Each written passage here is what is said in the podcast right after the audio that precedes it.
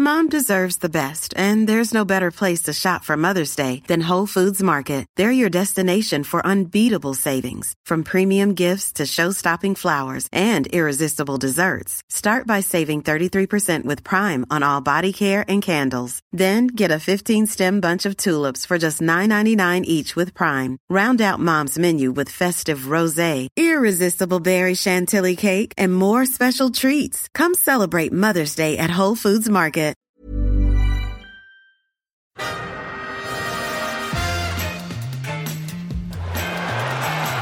Va a llegar el gol del Arsenal Ozil. Marca Mesut Ozil. Oh, McCarthy's made a mistake and Nketiah will pounce and Nketiah will score.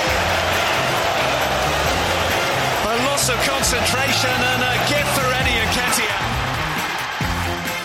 This is Arscast Extra. Hello and welcome to another Arscast Extra, as always, with James from Gunnerblog. James, goodly morning to you. Goodly morning to you too. What a night it was yesterday for the Premier League. An iconic moment. Fans in red spilling out into the streets to celebrate. Arsenal have 40 points. We're we are staying up. We are staying up. See, We are staying safe as houses. We are right now, and clearly that was the big story from the Premier League last night. I cannot course. think of anything else that might have happened that might be worth talking about or mentioning or or even referencing uh, in any kind of way. So it is a, a- a big, glorious uh, occasion for for the Arsenal for Arsenal Football Club. It's our first ever win after a worldwide pandemic. It is. It is. And it's another first for this Arsenal team. So, uh, mightily relieved. Isn't it incredible how the result of a football match can completely change uh, your entire worldview quite quickly? Yes, it really is. It really is. Maybe that says something about the absurdity of what football is and isn't, but at the same time, you know, this is this is who we are. This is what we do, and uh, pretty much everybody listening to this, I'm sure, will be able to identify with that sentiment. You know, uh, life is better when Arsenal win football games. That is my. That's kind of my maxim. It's better think- when we win. Listen, it's a good way to. It's a good thing to live by. If it, if it could happen more often, Yes. that would be nice. Yes. as well. yeah, I could get on board with that. Like doing a lot more winning, like, I don't know, some other clubs that I can't think of who might have done similar things this season. And Again, nothing springs to mind No. right now. no. Anyway, I'm drinking here out of my uh, completely unsmashed Arsenal mug. and I've got a coffee, and we have won a game of football, so we should talk about that game of football. Arsenal 2, Southampton nil. And you know, when I was watching this, I was thinking this isn't particularly a great game of football. And in the cold light of day, I stand by that. Hmm. Nevertheless, I do think there were some interesting bits and pieces that we can take from this game and this performance. Um, I suppose the first thing that we will talk about is is the lineup and the team selection, and there wasn't a great deal of change from the Brighton game. Uh, Granit Xhaka, of course, in midfield, I think immediately gives us uh, a bit more structure. Kieran Tierney in at left back. Um, and we had who else? Rob Holding was in, of course. No, he played against Brighton as well. What was the other change? Eddie Nketiah up, uh, uh, up front. Yeah, and Emi Martinez. Emi well. Martinez, of course, in goal in, in for Bernd Leno. So, you know, fairly like for like replacements. Um, Xhaka, I think we can, we can touch on in a while. There were a couple of omissions, which we will talk about a little bit later on in the show. But what was interesting about the way we set it wasn't so much the team selection, but the team shape. You know, I saw Saka again in midfield, and I was thinking, oh, well, this is going to be interesting to see if he can be kind of the link man. You know, with uh, Xhaka and Ceballos, we need someone to connect the you know the midfield and the attack, and I'm not sure we ever really did that all night. But part of it was because Saka played much more on the left hand side than I thought he was going to do, and that was something we had a little chat about uh, last night on on the WhatsApp. Yeah, he was playing almost as like a, a wing back really, and Tierney was sort of narrower. I mean, Tierney's played as a central defender for Scotland. He's played uh, sort of in that Nacho Monreal left side of a back three role quite a few times because they got. Um, some other guy who plays for some other team who's quite a good left back. Right, never um, heard of him. Um, never heard of him. Again, again, nothing springs to mind. Yeah, but uh, yeah, I, I thought the shape was interesting. I mean, what I have noticed is that in each of our games since the restart, Arteta has kind of changed little bits and pieces. You know, whereas I think before the break, the shape was a lot more consistent. Yeah. In some ways, more simple. It feels like now he's you know, I don't want to say tinkering, but sort of making little adaptations game by game uh, that are a little bit more complex. And yeah, it seems to suit. I mean, Saka. The incredible thing about him is wherever you play him, he seems to look comfortable. Yeah, he really does. I mean, what do you what do you put that down to? Because I think you're right to point out that before lockdown we had this kind of system in place, and uh, mm. the the pieces felt a bit sort of interchangeable, but the system more or less stayed the same. Whereas now there are tactical shifts, and he spoke afterwards about you know needing to use those tactical elements to to get results and and everything else. But do do you think it's a case that he's sort of looked at? Just the physical aspect of what's going on in terms of his players and, and getting them back up to full speed. Like we saw Kieran Tierney, uh, you know, go off with cramp because mm. it was a hot day. And of course, as a Scotsman, he's not used to temperatures over about 15 degrees Celsius.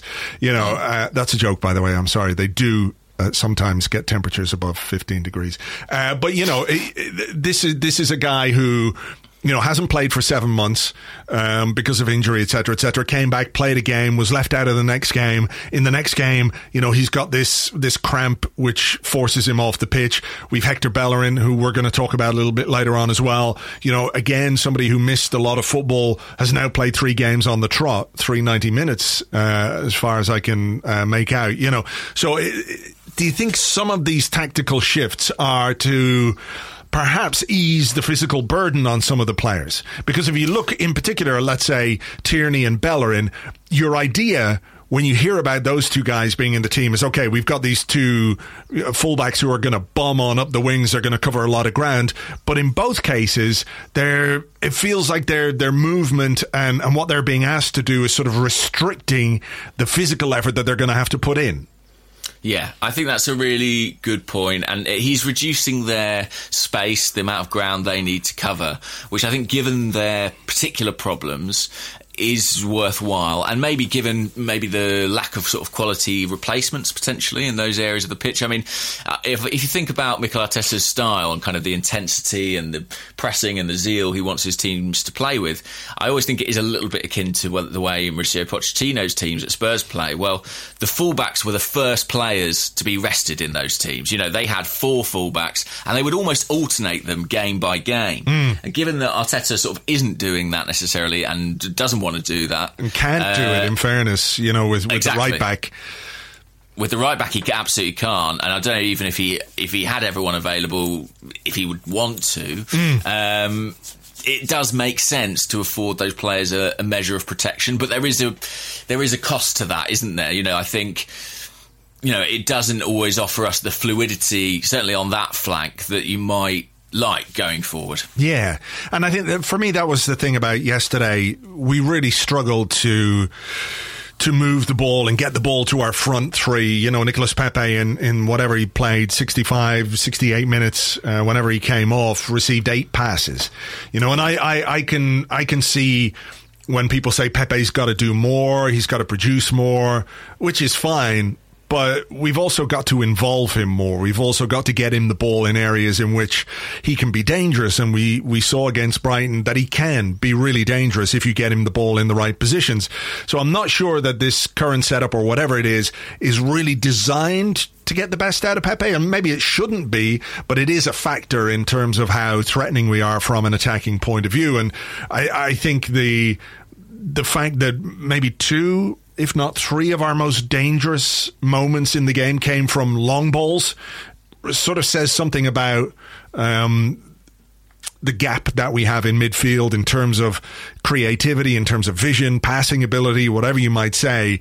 Really early on, Tierney banged a ball forwards and, and Aubameyang took it on and, and should have scored. And there was the, the moment in the second half with that remarkable uh, kick from Emi Martinez. It was mm. like an amazing piece of distribution, Laser precision. Yeah, yeah. I, I, was reading a piece in the the Guardian by Nick Ames uh, before mm. the game and he was talking about exactly that, that this is something that the Arsenal coaches, when Martinez was a younger player, this was something that they, they had spotted in him and thought could be a real asset to him and obviously the team. Uh, and we haven't you know, had to see it a great deal or got the chance to see it a great deal because he hasn't played very much. But, you know, those, those moments of real Arsenal danger when Aubameyang hit the bar, when he almost found Nketiah in the middle came from what was essentially Route 1 football. Yeah, and I think that actually that was probably quite deliberate in some ways because Southampton, you know, they're a pressing team. They can be really good at pressing when they coordinate it right. Uh, and, and, Arsenal, I think, looked to go over the top of that, looked to go beyond that. And Aubameyang was a real threat in behind, especially with Saka pushing on. It meant that he was pretty narrow, uh, and you know could sort of play almost as a second striker. So that was interesting. I mean, look, we'd all like to see Arsenal progressing through the midfield, and I thought the presence of Xhaka helped us do that. But clearly, Arteta had looked at it as well and thought maybe we can hurt them by, mm. by going over the top, especially with the, the pace that we do have up front. Yeah. Did you feel, certainly I felt that after the injury, Saka wasn't quite as prominent in the game as he was previously. I mean, he mm. filled a role. He did a good job down the the left hand side. He protected that uh, that space between himself and Tierney very well. And when um, Southampton brought on Kyle Walker Walker Peters in the second half. You know, he's a very quick, very technically good right back. Uh, I thought he dealt with him very well. But, you know, what I was looking at in the first 10, 15 minutes was a player who was getting forward and getting into dangerous positions. And maybe he was called back or maybe he was told, look, don't, don't expose us in that way. But it just felt to me there was a sort of pre and post injury Saka. It was quite a bad injury, I thought, in the first moment. I mean, it was one of those where he was clearly in quite a lot of pain. Mm. Uh, and I was a little bit surprised that he stayed on, actually. So, yeah, perhaps that did have uh, a bit of an impact in terms of impeding his progress down that left flank. I think I agree with you that he, you know, he was a little bit more conservative from that point on. Um, but yeah, I mean, look, I still am really amazed that this guy at that age, you can put him in a different position game by game and he seems to adapt to it. You know, his football intelligence is excellent and he has the athleticism that means he can sort of cope in whatever role Arteta chooses for him. I mean, I, it's funny coming back from the break, you know, with Tierney being available again and Aubameyang playing left wing, I thought, oh, maybe we won't see Saka quite as much as we did or quite as consistently mm. as we did uh, before the break. But I mean, if anything, he seems to be becoming more important at this point. Yeah, and I think the fact that he's been used in midfield tells us a, a lot, maybe about the midfield options that we have, but perhaps where they might see his longer term future, not simply as a wide player. I think he can do an amazing job down that left hand side. He's done it at left back. He's done it in uh, as part of the front three. But just you know, we spoke, didn't we, the other week about um, midfield and the, the, the way that the Liverpool. Uh, who's that team? I was going to say, can't remember. Never heard of them anyway. Mm, Never heard of them. Yeah, doesn't ring any bells. Anyway, a, a midfield, uh, you know, that, that has been effective in the Premier League this season and the caliber or the, the, what's the word I'm looking for here? The profile of player who fits into a midfield in the Premier League these days. He certainly has that.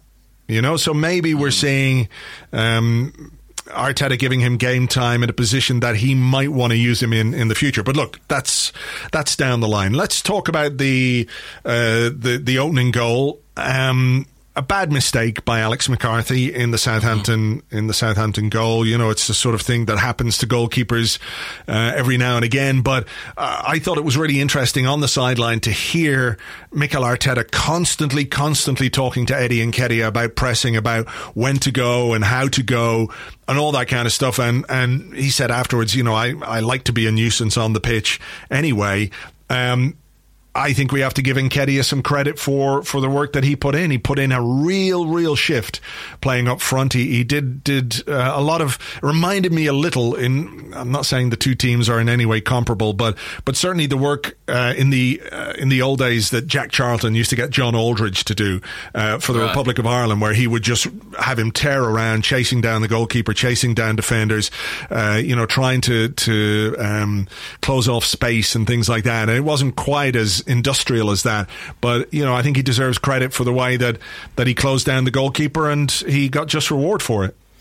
Yeah, I did think his work rate was kind of his most outstanding trait on the day, and I don't mean that as a criticism at all. You know, he he covered a lot of space. He worked tirelessly in pretty hot conditions as well. I mean, you know, it was a, it was a very warm day in the south of England yesterday, and he he he will have sweated his way through that game. But I was really pleased for him, especially to get a goal away from home. You know, you get young players, and Eddie in particular was kind of introduced, I think, primarily in home games by Arteta. He's now getting his chance away. We know what Lacazette's goal record is like away from the Emirates Stadium. The fact that Eddie's gone and well, exactly, and uh, the fact that Eddie's gone and got one uh, on the road, I think will give him a lot of confidence and actually do his chances of sort of playing football more regularly no harm whatsoever. And I actually was in, encouraged by, you know, we think of Lacazette and Aubameyang having this sort of great understanding on the pitch, and I'm not sure if that's ever sort of borne out quite as much as we believe. But I thought Aubameyang was a really, really good foil for Eddie Nketiah yesterday, and there was one moment in particular where he was almost too generous, where I thought he looked square when he could have shot. But there were a couple of moments of link-up play that I thought,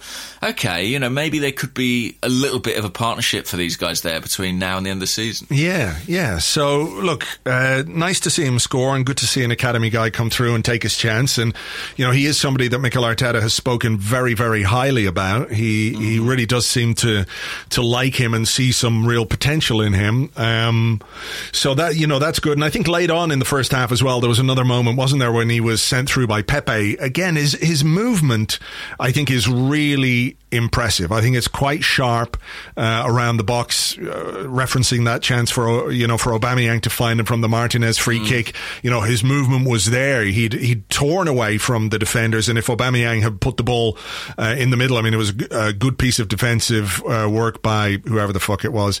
Uh, Bednarek, I think. Um, you know, had that not happened, Nketiah was you know free for a tap in, and that's down to his movement. So, uh, you know, there are there are things that are encouraging about his game.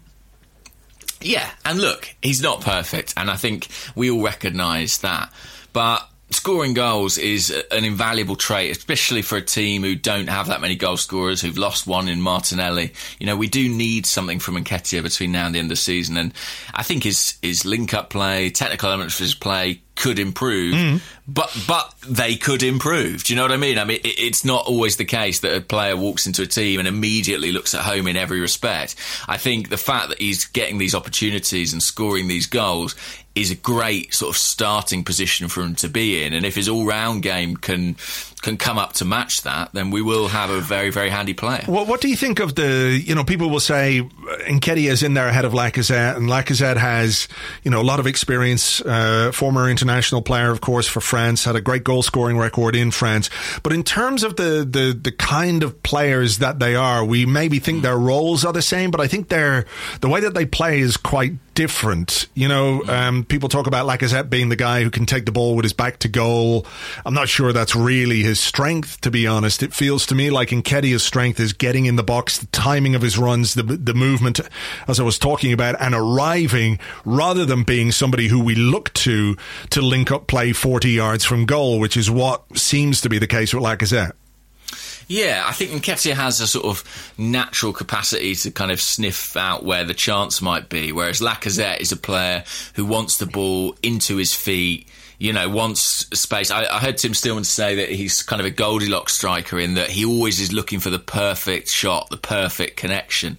I think that's a very good description. You know, he doesn't necessarily play on pure instinct. He kind of he, he, he uses his technique and he uses his laces and he wants to kind of set that shot up. And Nketiah is someone who's a bit more instinctive and improvisational. And the, the big difference between them, I often think, is that uh, Nketiah, you can see him kind of pressing on the halfway line, or let's say even making a tackle or interception on the halfway line, and 10 seconds later being within this 18 yard box, within the six yard box to, to be on the end of a chance. I just don't think at the moment Lacazette offers you that, being able to sort of literally get about the pitch with the same speed that Nketiah does. And uh, I, I, think that, you know, he gives us more options right now. So I, I understand Arteta's inclination to play him. I think they will kind of rotate because it's an area of the pitch where Arteta feels he probably can and needs to rotate. Yeah. But um, if it was if I was picking right now on form, you would have to say Nketiah. Yeah, yeah. I mean, I think we we have to pick teams to win games, but we also have to pick teams with an eye on the future as well. Mm. Um, so yeah, look, yeah, I, I, absolutely, I tend to agree with you there. Um, can we talk a little bit about Rob Holding?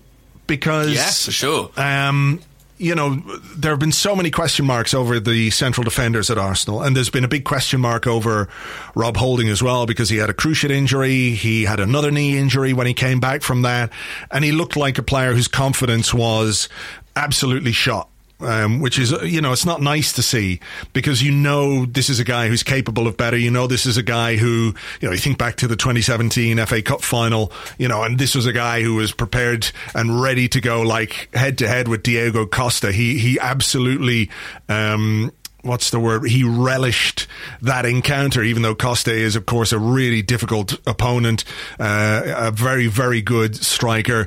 But you know, Holding was there, and he was he he was into it. And what we saw, perhaps before the lockdown, and at times this season, was a guy who didn't look sure of himself, wasn't maybe convinced of his own uh, ability, and I mean that physically. You know, after the injuries, it can take some time to build up confidence. But I thought he was quite good against Brighton. You know, it's difficult to find positives from the Brighton game, but I watched the the breakdown by Adrian Clarke, and I sort of got a slightly different perspective on that game, uh, which isn't to say it was good or anything, but uh, you know he pointed out that Holding uh, finished the game with 96% pass completion. Um, I know some people pointed fingers at him for the goal, but I, I really feel like that's just more unfortunate than than uh, poor defensive play. And I thought last night what we saw was a player who kind of knows he's got to take his chance and and went for it in terms of his performance because what I saw was a player who who was reading the game, who was looking to make the headers, who was looking to dominate in the cent- in the uh, penalty area. I think he won 100% of his his aerial duels. I think he had 8 out of 8 clearances. You know, he he can read the game very well and I thought that was the case uh, last night. I think one of the one of the dangerous moments from uh, Southampton point of view came when Holding was about to head the ball clear and Ceballos flicked it on. I think think it came for Redmond. That might have been the one where he hit it into into the side netting. Yeah. But had he not been there, Holding was heading that clear. So uh, I, I'm I'm really encouraged by that from from an Arsenal point of view, and it's great to see Rob Holding. Um, just take a step forward again because he's he's struggled a little bit. He has, and it's a big performance for him in that respect. You know, to come through the game with a clean sheet, looking comfortable, probably being uh, the best of our of our defenders. I, I, hope it will give him a bit of confidence. I hope it will enable him to get back to something like what he was. I mean, 2017 is a while ago now, and he was really, really promising in that run in towards the end of the season, you know, going into that FA Cup final, what a massive performance that was from him. And he's been interrupted then in terms of his development with playing time, with injuries. But I do think those positive traits are there. And, and honestly, I thought he was headed for the exit door prior to the spate of injuries we've had at centre half. I really did think his time at Arsenal might be, if not coming to a close, then he might get into that sort of Calum Chambers position of going out on loan for a protracted period. But he's got a chance now, and maybe he senses that. Maybe he looks at, you know, Luiz, Mustafi, Sokratis, the uncertainty there, and thinks, I could actually be a part of things here if I can make this work. And I, w- I would love him to do it because he seems like a great guy and he's been, you know, in a really difficult position coming mm. back from a very, very serious injury.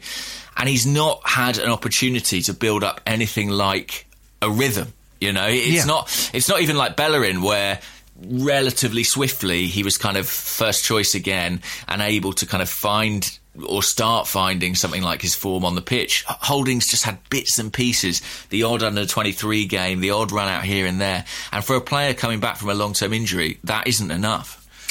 No, and I, do, I, I wonder as well when Mikel Arteta obviously had no choice but to put him in against Brighton because because of the Luiz suspension, the Sokratis sure. injury, etc.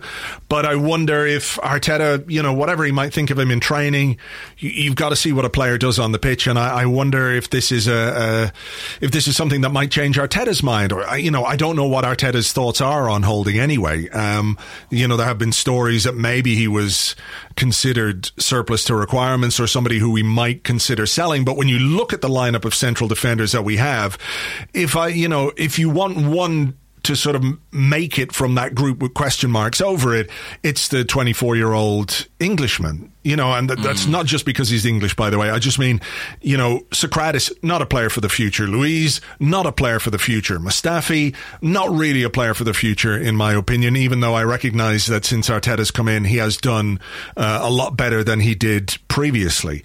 Um, so, you know, I think, anyway, Arteta is the kind of guy that if he sees something from players, I mean, he's talked a lot about character, hasn't he? He's talked a lot about, um, you know, showing that you're ready and showing that you can do it when your chance comes.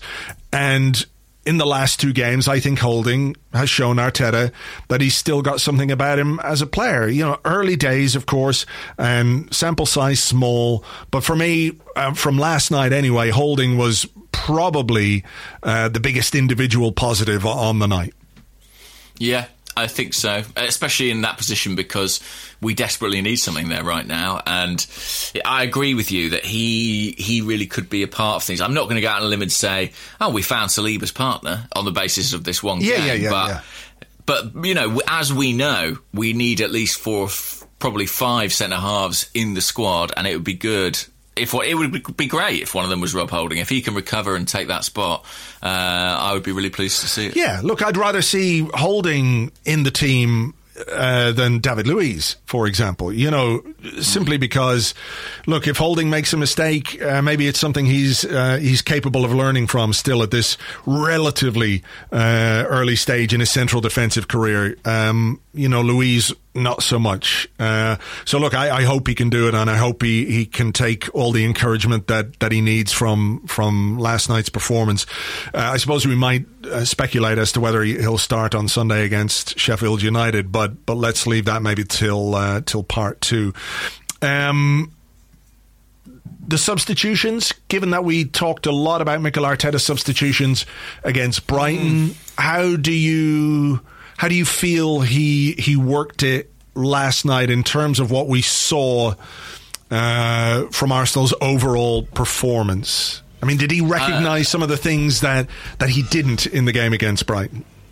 I'm having to go back and look. So the first change was Joe Willock, wasn't it? Yeah. For Pepe. Uh, Pepe, which brought with it a little bit of a, a shift in shape, as far as I could tell. I, was, I, I, couldn't quite tell actually.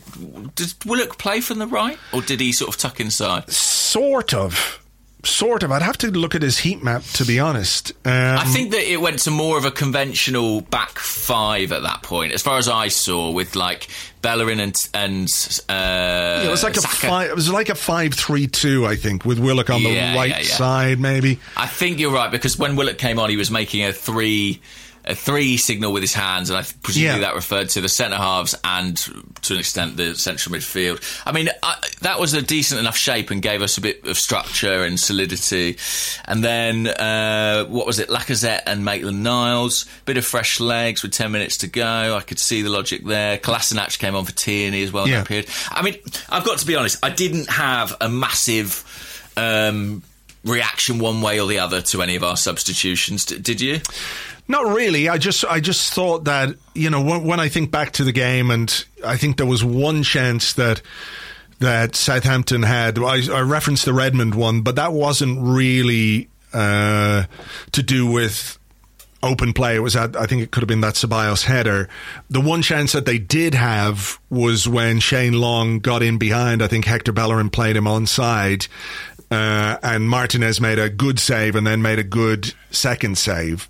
Yeah. Um, I mean, I'm looking at Willock's heat map here. He's in central midfield. He's on the left wing. He's on the right wing, and he's he's up front. So he was kind of mm. he was kind of everywhere. I'm not sure we can glean a great deal from from his heat map, but I thought what they did the substitutions was allow us I, I, can't i don't want to use the word control eh, because it doesn't it didn't feel like we were in control of the game itself but it felt like we were coping with what southampton were doing if that makes sense so we mm-hmm. weren't being pulled apart and i don't think the substitutions had any kind of negative impact on us and i think what they did was probably just give us the energy to maintain the organisation and the discipline that we showed, which made Southampton, for the most part, fairly ineffective from an attacking point of view.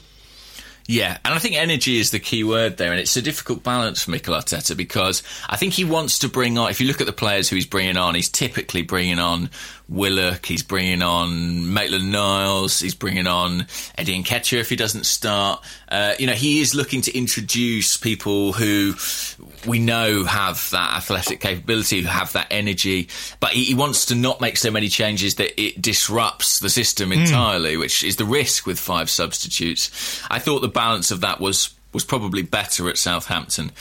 Um, and it's interesting, I mean, just on the subject of the subs bench, Sokratis was back on the bench, which is, I mean, even if he's not a key player for us, is welcome because we need a bit of depth. And uh, he brought Smith with him, didn't he? A yeah. academy midfielder too. So I wonder if we might see a bit of that, given that we have ten substitutes. You know, will he every so often bring a guy who wasn't necessarily going to be involved? I think Zech Medley's already been involved in a bench yeah. this season. So yeah, I, I like that too. Just m- giving someone that first team experience of travelling with the team, being part of the team.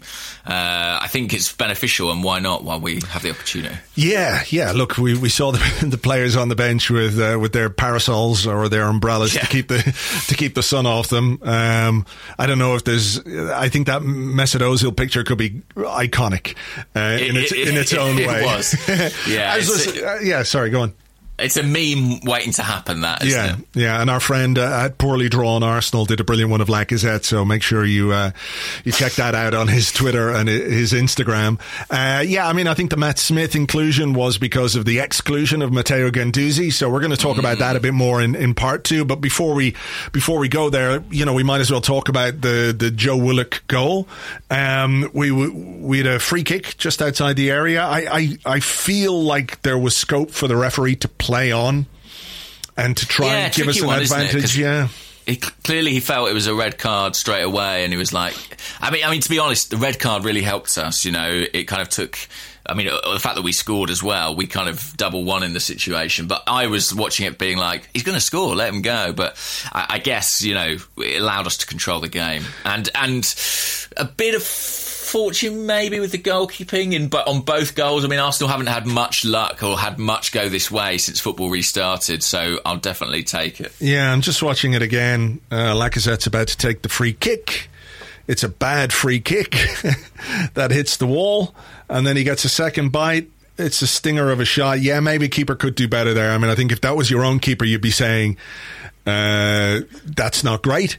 Yeah. Um, but you know, given it's a, the opposition keeper, I'm just I'm much more about crediting Joe Willock for his awareness and his you know his willingness to follow the ball in and to to mm. tuck the ball away. Um, I think I've got a question about Joe Willock in the second part, so we'll do that. So look, just a nice piece of play uh, from the young man, and and you know when we've. Uh, I think touched this week on the lack of goals that we've got from central midfield. It's nice to see an Arsenal central midfielder score a Premier League goal. Yes, and I think he will score goals, Joe Willock. I mean, you put him in a team and he will score goals. He, he, he did it at youth level and he's actually done it relatively impressively at senior level too. So, mm. and hmm. great to see two academy players and they're great mates as well, Joe Willock and Nketiah.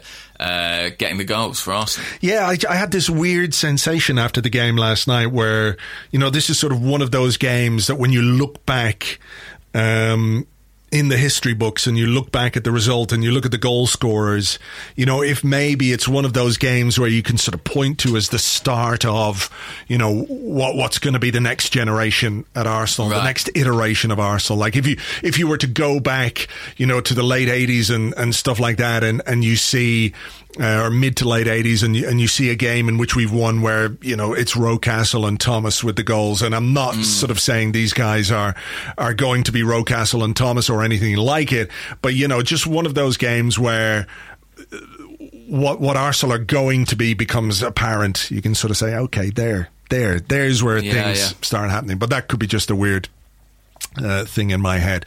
You, you might also look back and be like, "Who are those guys? what happened to them?"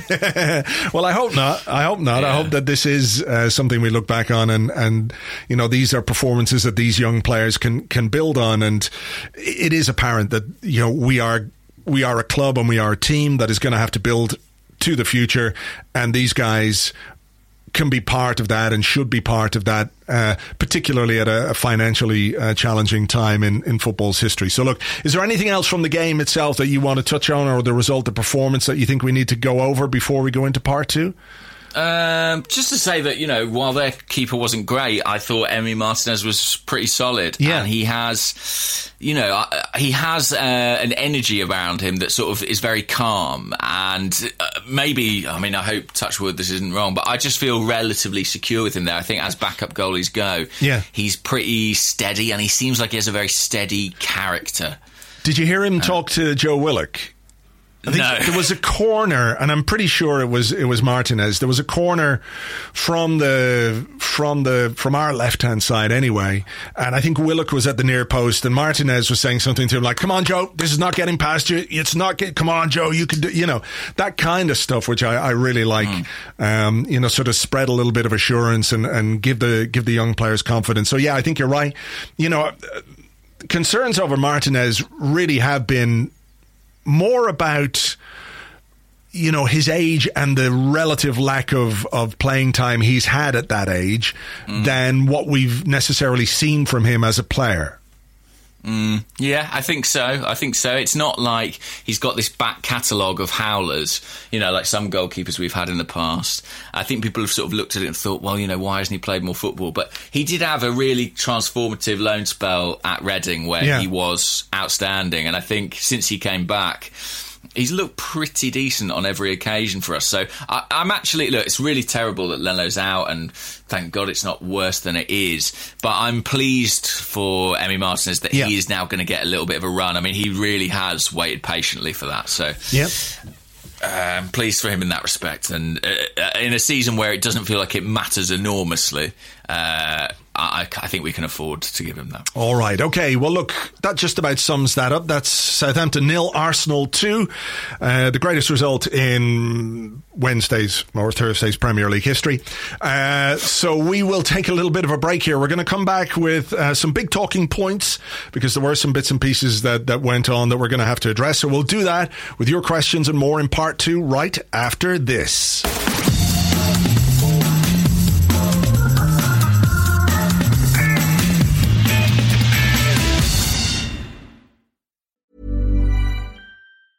Quality sleep is essential. That's why the Sleep Number Smart Bed is designed for your ever evolving sleep needs. Need a bed that's firmer or softer on either side? Helps you sleep at a comfortable temperature? Sleep Number Smart Beds let you individualize your comfort so you sleep better together. JD Power ranks Sleep Number number 1 in customer satisfaction with mattresses purchased in-store. And now, save 50% on the Sleep Number limited edition Smart Bed for a limited time. For JD Power 2023 award information, visit jdpower.com/awards. Only at a Sleep Number store or sleepnumber.com.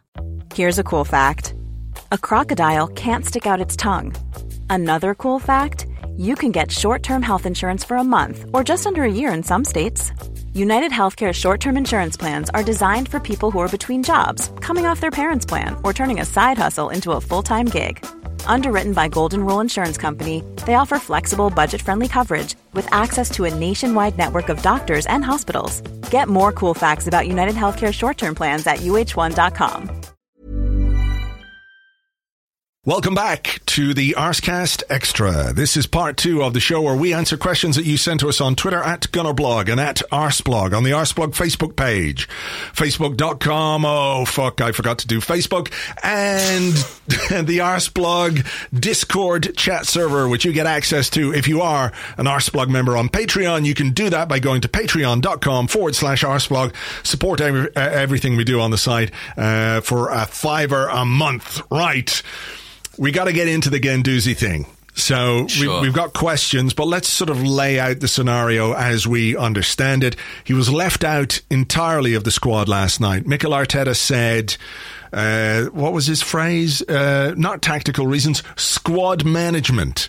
So that's another one of our stock phrases for, yeah, uh, we're leaving a player out. We're not going to tell you exactly why. Um, the Brighton thing, right? He got off from the FA. He was given a reprieve, I guess, by not being punished by the FA. And to me, anyway, that incident with Maupay was not worthy of being dropped from the squad uh, f- for a game like this, right? I don't, I don't really understand the the the the logic of that, if that's what it was. And actually, Mikel Arteta said, no, it wasn't that. And whatever we, we do, we'll, we'll keep internal. So would it be reasonable to assume that there was a, a conversation, at least with, with Guendouzi this week, which didn't quite go as well as we might have hoped. Would that be a, a, fair assumption to make without sort of wandering too far into the realms of speculation as to, to what exactly might have happened or, or without using the words bust and up? Maybe. I, I, honestly don't know. Um, when he got off with the FA, I did tweet saying that Guendouzi got off with it with the FA, but I don't think he will with Arteta. And I didn't necessarily mean just the incident at full time. I do think Arteta won't have taken particularly kindly to uh, the stories that have come out of Brighton about what Guendouzi was saying on the pitch. You know, all this stuff about he was saying about how he earns more than other players and things like that. Mm. I don't, I don't see that sitting well with Arteta. I know things go on on the pitch in football matches, but uh, I don't think that's particularly. This is a very ridiculous word to use, but it's not really becoming, is it, of a young player uh, coming through at Arsenal? Um, maybe there was more to it. But I clearly think Arteta's got thinks Guendouzi has a bit of a discipline issue. Mm. Arteta is not alone in that respect. That has followed Guendouzi everywhere he's been his whole career since he was since he was a teenager at Paris Saint Germain at like 15 years of age. People knew he had this big attitude with him. Mm. And uh, I think Arteta's looking to sort of shape that and hone it and define it. But it, you know, it, it, it's it's a really tricky one, isn't it? Because what I can't tell at the moment is if Arteta will see that element of Guendouzi's personality and think that's great, it just needs to be properly applied, or if he'll be looking at it and thinking, oh, I don't know if I want to handle and deal with this in the long term. Yeah. Yeah, it's it's an interesting one. It's not the first time that there's been a disciplinary issue with Guendouzi no. this season, of course, because there was an incident during the warm weather training camp in Dubai where I think that there was some issues with Guendouzi's behaviour, and there were some uh, angry exchanges. I think is what the reporting said at the time between Arteta and the coaching staff. He was left out of the next game when we came back from Dubai, which Arsenal won four 0 against Newcastle. So there's a little bit of previous there, and as you've said, there's been some previous at, at, at other clubs that he's had. You know, th- this is a player with uh, you know, with a with a real personality. Whether you like it or not is a, is another question. And he is, I think it's fair to say, based on my mentions and some of the comments that you know I've seen this morning, uh, he's a player who really, really divides opinion among in Arsenal a big fans. Way. He in really is. Um, I mean, go on. We had a couple of questions that I thought. Uh, summed that up. Yeah. So, so like Sam, who's at SK Arsenal, said, with rumours doing the rounds this morning regarding a possible exit for Matteo, I can't help but think this will be a big mistake and a huge backward step in terms of recruitment strategy. And then on the other side, you know, uh, guest T96 said, Why is there so much desire for Guendouzi to stay? He's an undisciplined young midfielder who is inconsistent, cannot head a ball, and miraculously is viewed as an expensive asset get 45 million, tidy profit, move on. Isn't that the dream model anyway? Yeah, I mean, that's basically what I've got. I've got Johnny Bowden at Johnny underscore B underscore AFC. He says, Guendouzi is a figure you should be developing. Young, combative, always forward thinking. His role and positioning should be coached. Mm-hmm. Why instead are we looking to move on? We already have holes in midfield and he could answer a lot of issues in the future. And then, you know, uh, King Khan, who's at I'm a arsaholic uh, on Twitter says, how much do you seriously think we could get for Guendouzi? I'm not his biggest fan. I don't think it will hurt too much if he goes. And we also had one on the uh, the Discord as well um, from 1.76 acres saying with rumours uh, swirling about uh, regarding interest in Guendouzi from abroad and considering he was left out of the squad today and maybe on the manager's bad side, at what price would you start to contemplate selling the kid? This is based on story a story that emerged in L'Equipe today, which says that during this conversation uh, that that Arsenal and Guendouzi had. You know, the, the prospect of his departure was brought up, and Guendouzi wasn't averse to it. Arsenal apparently don't appear uh, that averse to it as well. So, you know, this is a this is a. Um, this is an interesting situation. I mean, I, I will just say um, I've always been a little more circumspect about Guendouzi uh, uh, than some people. Uh, mm-hmm. I, I, can see that there's talent there, and you know, I, I I see the argument for wanting and needing players with personality because I think it's important. I think Arsenal have been a team of nice guys for too long, and I don't really have any issue with players who are, you know, can be a bit of a prick on the pitch. I don't really have a problem with that. Like the Guendouzi, uh, I earned this stuff. It's not great, but like, fuck it. You know, people say, say stuff to each other all the time on the football pitch, all the time. And like, you know, I think it's a bit much for someone like Maupay, who is uh, a complete wind up merchant himself, to sort of go to the, sh- uh, you know, the fainting couch of because course. somebody, Yeah. somebody said something about money to me. It's like, come on you know, let's let's be realistic here. I think I think they they they might have you know put that story out there because generally speaking, people find that kind of stuff a bit crass. You know, how much you earn or whatever. You know, it suggests that there's a, a focus on money. I, I, I sort of take that with a little bit of a pinch of salt. I don't have a problem with that kind of stuff. I don't have a problem with a combative personality, or I don't have a, co- a problem with a player who really, really dislikes losing. And I think, you know, it's easy to forget, like, um, the sort of personality that Guendouzi can show on the pitch in a positive way. Think about the Aston Villa game when we were down to 10 men and he won us a penalty and he really, really helped drive the team to a, an unexpected um, uh, victory, uh, you know, back earlier in this season. So I think those qualities are useful. Um, but at the same time, I think there has to be a way of, of harnessing them and making them uh, work in a positive way more often than not, and that is where I think maybe Arteta has got some some doubts.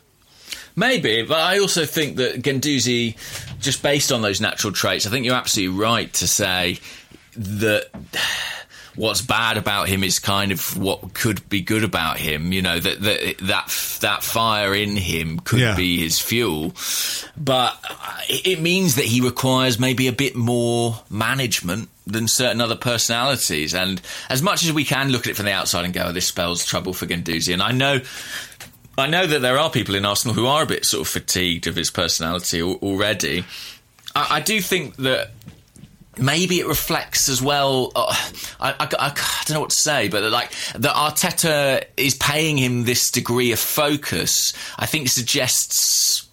But could suggest that he thinks there's something there worth persisting with. If you see what I mean, that you know, like uh, the kind of sort of prodigal prodigal son thing, or like uh, where someone's kind of uh, Tough love You're hard on of stuff. someone. Yeah, you're sort of hard on someone because you you want them to change because you think it would be good. I don't know. I know what you mean. Yeah, I know. Like Yeah. you, you want to be like a little bit strict because if you can in, instill a little bit more discipline, you can you can get a lot more out of the potential that that a player has. That kind of thing. Yeah, kind of, kind of. I mean, I'm trying to think of other personalities like that in football, but I, I suppose it's like.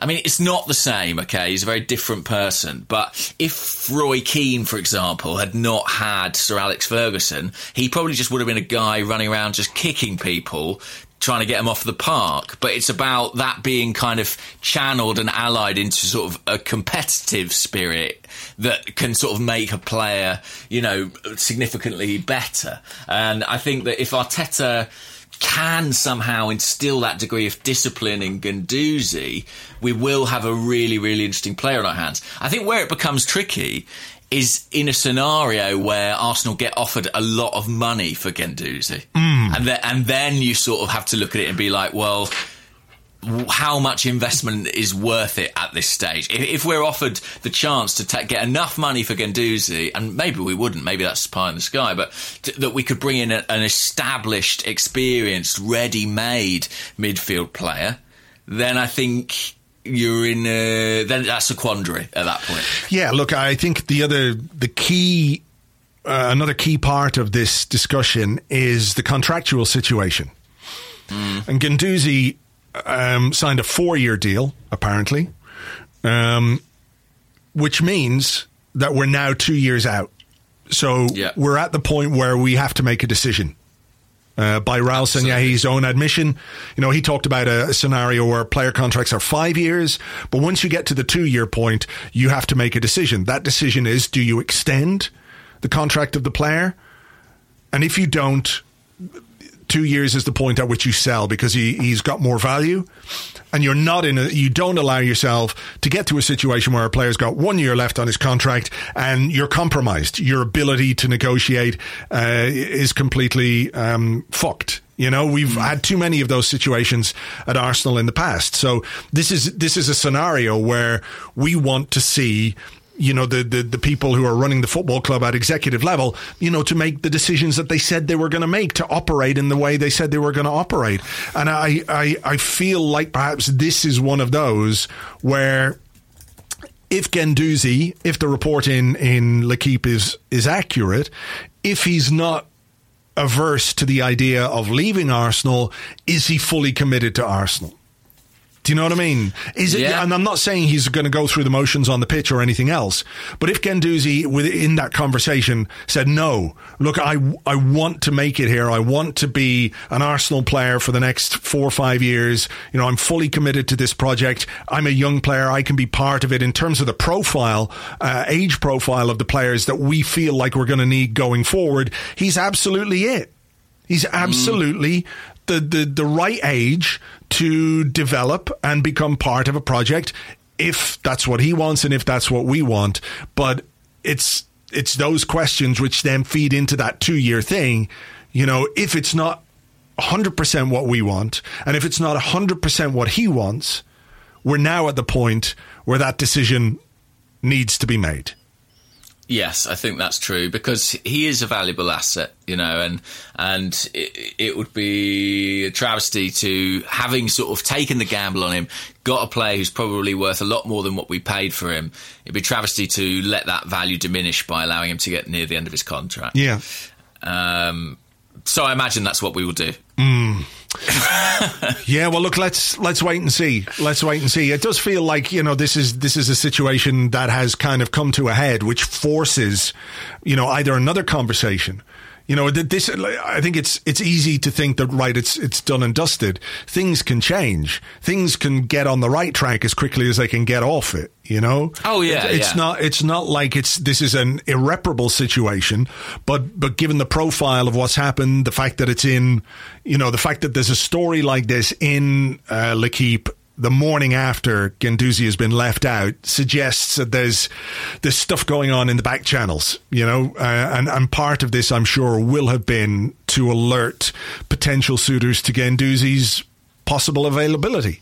You know, mm. he's he's mm. willing to leave Arsenal. It's like a ding ding ding ding ding to any clubs that might be interested in him, who might be mm. prepared to pump, uh, you know, put up the money. So look, let's wait and see. Let's wait and see. But I have a question here and we'll move on. This comes from the Discord. It's from Toby Lilyleaf, who says, Can we talk about Bellerin? A wonderful man and an Arsenal boy at heart, but can or should we do better? Or do we still need to be patient?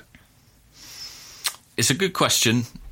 I think that um, we touched on this in part one, but I think that Bellerin is in part being kind of managed through these games. There's no.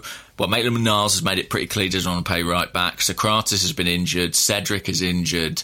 Bellerin is pretty much it for us as far as right backs go. He is still recuperating from a long term injury. And I suspect that is a factor. I'm not going to say that's the only reason, but I think that's a factor in why Arteta is kind of playing him in a slightly more inhibited role. Mm. That that said, I mean there are still elements of his performance that I think you can question. You know, yesterday I thought his and I've seen this point made elsewhere, his, his passing was a bit conservative at times and not as progressive as it might be. Um, well, it just wasn't. I mean, I think. I think it was just bad. His passing Yeah. yesterday, like um, eye-catchingly bad, and that's unusual for him. You know, uh, he's usually uh, quite good on the ball, technically good, but yesterday his his passing was well off. I mean, how much would you put that down to the fact that you know we've played three games in a week and he's played ninety minutes in all of them, having had a fairly substantial layoff and and everything else. I think it could be a bit big factor, and I would be surprised if he plays against Sheffield United at the weekend. I really would. I think that if Sokratis is available, I think Arteta might drop him in there. I just don't know that you can keep pushing Bellerin like No. this and not expect repercussions. I also think there's a discussion here about the sort of shape of the team, and you know the the left wing is really promising and encouraging in terms of Tierney, Saka, Aubameyang. The right hand side is not clicking quite so much, and that's partly deliberate. I mean, there is definitely a left sided emphasis in this team.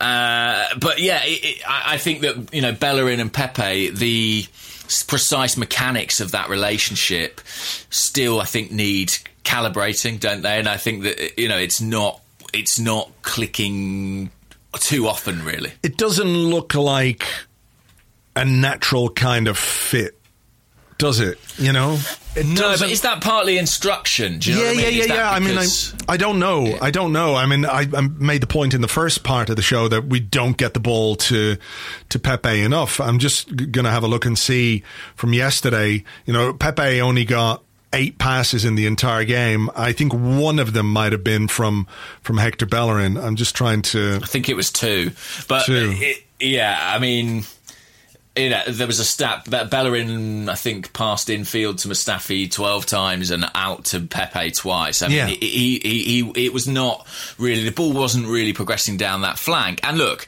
it's not all on Bellerin. I mean, Pepe has to kind of make himself available, but he's clearly under instruction to stick to that touchline. And I actually think in any Mikel Arteta team, a bit like in any Pep Guardiola team, you know, there will be a wide player dictated to stay on each touchline to hmm. spread the play, give the team width. You know, and Arsenal had Saka as that most extreme player on the left hand side going forward yesterday, and he often is Saka, and Pepe on the right. And it's not perfect for Pepe. It's not really where he can affect games most, can be most dangerous, sort of coming into that inside channel. But it is seemingly where Arteta hmm. wants him. And, you know, he is doing that job for the team as much as anything. But it, it does not lend itself massively to the individual qualities of the players we have on that particular side. I mean, are you worried about Bellerin? Yeah, a little bit. All right. Um, I I can see, you know, three games in uh, three days, playing ninety minutes in all of them. You know, that's tough for a player who's who's. Um, Who's been out for a while, and I think it's just tough in the current circumstances anyway. You know, I can't think of is Mustafi the only other one to do uh, 90 minutes in all the other games? Uh, Aubameyang, maybe? Aubameyang, Yeah, I think. and and Mustafi. So only three three of them maybe have, have done it.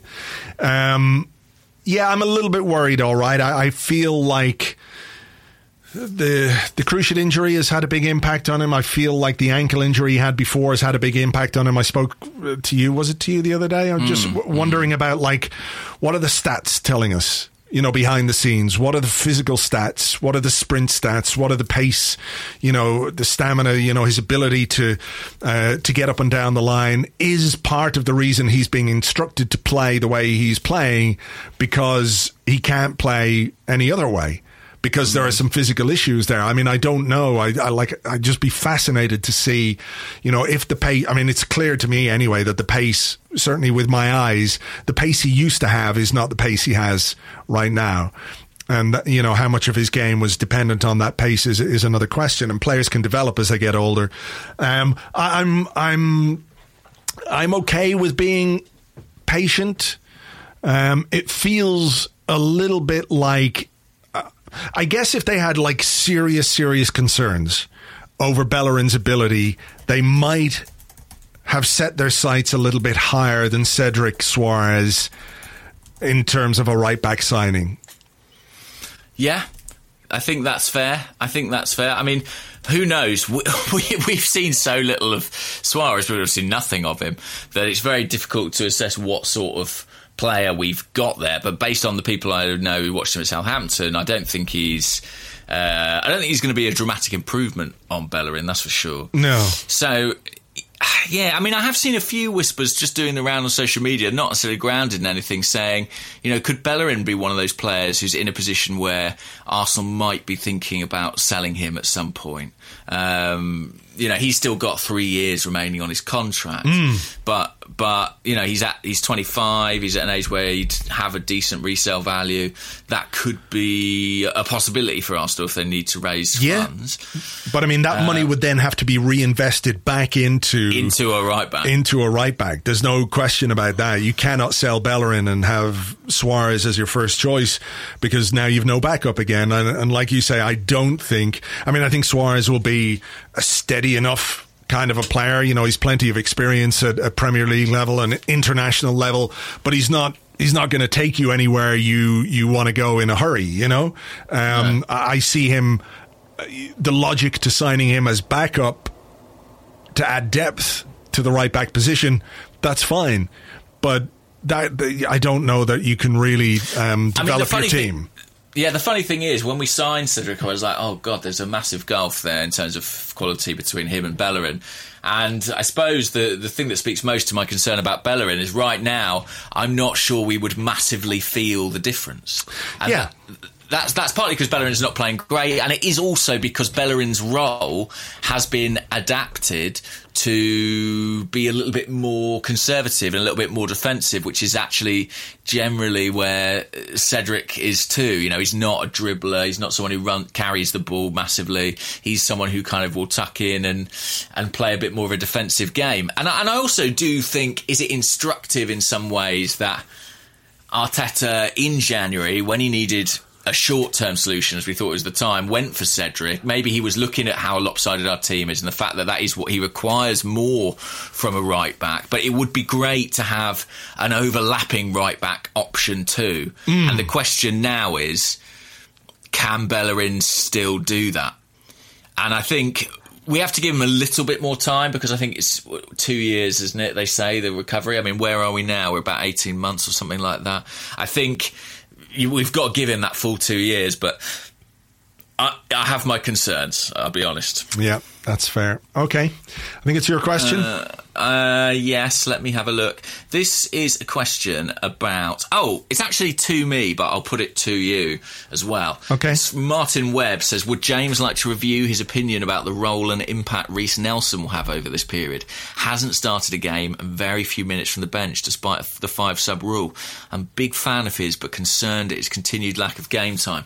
I mean, yes, so far I was wrong about that. I did think that Nelson would play more minutes, and I think he probably. W- I think I thought he probably would have earned a start by now too. Mm. Um, what do I put it down to? I guess it's a little bit the shape. It's the fact that Aubameyang is one of those wide players, and that's pretty much a cert. And then you've got on the other flank, Saka played the first game, Pepe has played since then, and obviously for, for different reasons, they've both sort of done enough to to be in the team. But I am a little bit surprised he's not been used as a sort of closer in games. Well, he know, was against it. Brighton, and uh, you know he wasn't particularly great for the Brighton winners. So um, yeah, maybe that's maybe that's part of it. Maybe yeah, look, part of it. I, I, think I think he'll start on Sunday. Do you? Uh, yeah, I think he will start on Sunday. Um, because I think Arteta is going to have to to rotate, and I actually have a question on this. Um, it comes from uh, FC, who's at Aviv underscore Lavi on Twitter, who says, with five of the eight remaining FA Cup teams above us in the league, what do you think our chances of winning the competition this season are? Uh, so that's one question. And then I just wanted to expand it into what you kind of think uh, Arteta is going to do with his, his team on, on Sunday um, mm. because you know we've played three games in a week basically. Um, what's the next game after what is the next game after the? I don't know. I sort of, I, I only really have thought about this block of games. It's it's Norwich at the Emirates on Wednesday evening. on Wednesday evening. So yeah, so we're doing Thursday, Sunday, Wednesday. Look, I think he's going to have to rotate quite a lot. Yes, because there's a big tough period coming up after that because we play Norwich, then we go away to Wolves, uh, host Leicester, and go away to Spurs, and then host Liverpool. So it's not an easy or pleasant run in that period. No, it's not. So, right, let's start. What do you think our chances of winning the FA Cup are? Well, I had to go back and look at who's still in it. Tell me, I'd remind forgotten. me, because I've forgotten So as well. We've got Sheffield United uh, away, and then it's Norwich versus Manchester United, Right, Leicester versus Chelsea, right, and Newcastle against Man City. right. I mean, there's some strong teams there. You've got Chelsea, Man City, and Man U potentially in your semi final. So what we need to do, A, is is um, beat Sheffield United, which is going to be very difficult because they've been very, very good this season, and we know precisely how good they've been. We need Norwich to beat Manchester United. Who are Chelsea playing? Leicester. I mean, that's a toss up, really. So we need Leicester to beat Chelsea, and we need Newcastle to beat Man City, and then we need to get Norwich in the semi final. yeah. and then Newcastle, Newcastle. to beat Leicester in the other semi final, and we play Newcastle in the final, and we win 2 0 with goals from Mark Overmars and Nicolas Anelka. Yeah, basically. Uh, I mean, looking at that, I'm not too optimistic about winning the FA Cup. Are you? No. No. But it is the FA Cup, and we have done it before. We beat Man City in a semi-final and Chelsea in a final. You know, yeah, yeah, yeah, yeah, yeah. Look, we've been there, done that, and we've had some great success in, in this particular uh, tournament. I mean, I you know, it's a tricky one for Arteta because, look, uh, the Premier League is uh, it, it looks difficult for us to finish in the top six. I must remind myself of the table. Um, where are we exactly? Uh, We're now in ninth. Okay, so we're like six points off Wolves, which makes that Wolves game a real six pointer. Uh, and also the, the, the Tottenham game is a six pointer as well uh, in in qualification for Europe terms. Three games in the FA Cup, Cup football for all the surprises that, that it can throw up and everything else. It's a tricky one because he needs to rest players, but also the FA Cup is is a chance of a trophy, a chance of success, a chance to get into Europe. Oh, it's tough. It is difficult. It is Uh, difficult. what what sort of team do you think we'll see then at the weekend? I'm just trying to think. I don't think he can play Bellerin. I don't think he can play Holding because I, you know, we have to respect the fact that Holding's been out for a long time as well. And, uh, you know, I wouldn't mind seeing Holding, but again, it, it depends on the physical tests and how well players are playing. Um, Ceballos has played quite a lot, hasn't been particularly good. So, do we give Willock a start in the, in the FA Cup?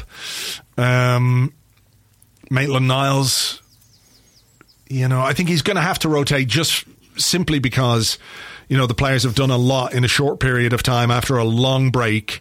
So I think they're just the physical demands and the realities of that situation are, are going to mean uh, we're going to have to change things. So Is, is David Luiz available? yeah, I think he is. Yeah. So, yeah, I think, well, Emi Martinez is, re- remains the cup goalkeeper, I think. I don't think Matt Macey will play. Hmm. No. Um, I think he'll play Sokratis at right back and then Mustafi and Luiz, maybe. Um, Yeah. I don't know if he'll play Kolasinac. Tierney. I think he'll play Kolasinac. Then in He'll play of that, Xhaka. He'll definitely play Xhaka. Xhaka will play. Uh, I mean, Guendouzi could come back in. He's had a little rest. Maybe they smooth things over, and you've got a you've got a nice fresh Guendouzi to, to fit into your midfield. Maybe, maybe. Maybe. I think I think Aubameyang will play. I, I just feel like, well, I feel like that. I feel like he, he can sort of sustain it better than some players, and I think he's just so important. Lacazette, Um, Lacazette will play, and then Nelson or yeah. Pepe. Yeah, I mean, maybe Saka. I don't know where. Maybe Saka won't play. I, I feel like Saka will play, but I've got no idea where. yeah, I mean, uh, again, maybe he, if he's feeling the ankle or, or, whatever it might be, it might be just wise to to leave him out or at least have him on the bench. I mean, is Mesut Ozil going to play? Well, he's not played a minute, has he, so far? It's the cup, Since, though, and you know. Yeah, maybe, maybe. I mean, he could do. He could do. I mean, he is a fresh option, mm. and we're going to need them. I mean, that run of fixtures is absolutely punishing. So maybe it is time to play him as a Özil. Do you, do, do you think anything of the fact he's not played a minute? Do you think that's making a point from Arteta, or do you think it's sort of he wants to give the, the game time to the kids? Maybe a little from column A, a little from column B. He did say afterwards that he doesn't pick his team, uh, you know, to send a message to anyone. He picks his team to, to win games. I mean, I, I, I didn't see a scenario in yesterday's game which would have made me confident of the introduction of Mesut at any point, even if I could recognize that there is a there's a there's a dearth of creativity and passing ability in midfield. I don't know that one 0 away from home against Southampton is when you put on Mesut. If you're one 0 down with 20 minutes to go, maybe you put him on. If you're three 0 up with 20 minutes to go, there's a good case to say, yeah, let him on there and, and let him do his thing. But one 0 away from home, that's not that's not an Ozil scenario. Yeah. Um, is there something to be read into the fact that he hasn't played a single minute? That the most, you know, um, the the most visceral image or the most we've seen of Mesut Ozil is basically him sitting there with a with an umbrella.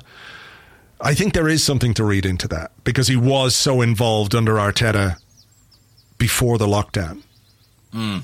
So there, you can't be blind to what's happening. Um, I just feel like he's there as a bit of reassurance in the squad if the circumstances allow him to be used. And against Southampton yesterday, I don't think the circumstances were there.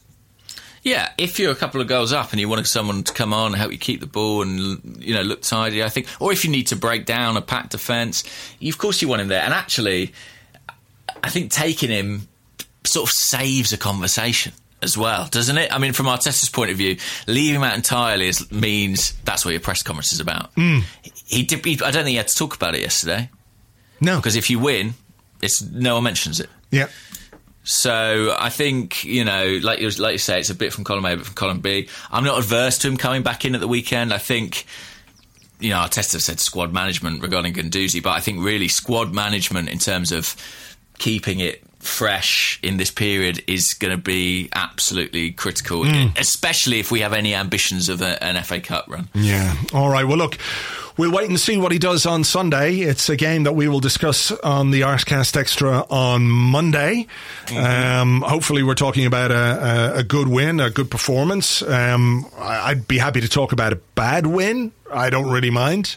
I mean, this wasn't a brilliant win, was it? And we enjoyed it. Yeah. Any win will do. Any win will do. we are the we are literally the, the thirsty man in the desert who would be happy to lap out of a dirty puddle because you know we, we don't have any water at the moment. But there you go, uh, needs must, and and you enjoy things in their own context. But look, we will see. Uh, we've got to run because there are time pressures today. Thank you as ever for being here. Thank you for being with us, uh, and we're glad to be able to chat about uh, an Arsenal win uh, in this post lockdown. I mean, the last time James we did a podcast about an Arsenal win was back in March after the game against West Ham. So that's three and a half months ago. So uh, from our point of view, it's very welcome. Hopefully you've enjoyed it too. Uh, enjoy your weekend. Fingers crossed for Sunday, and we will catch you on Monday with a brand new Arsecast Extra. Until then, bye bye.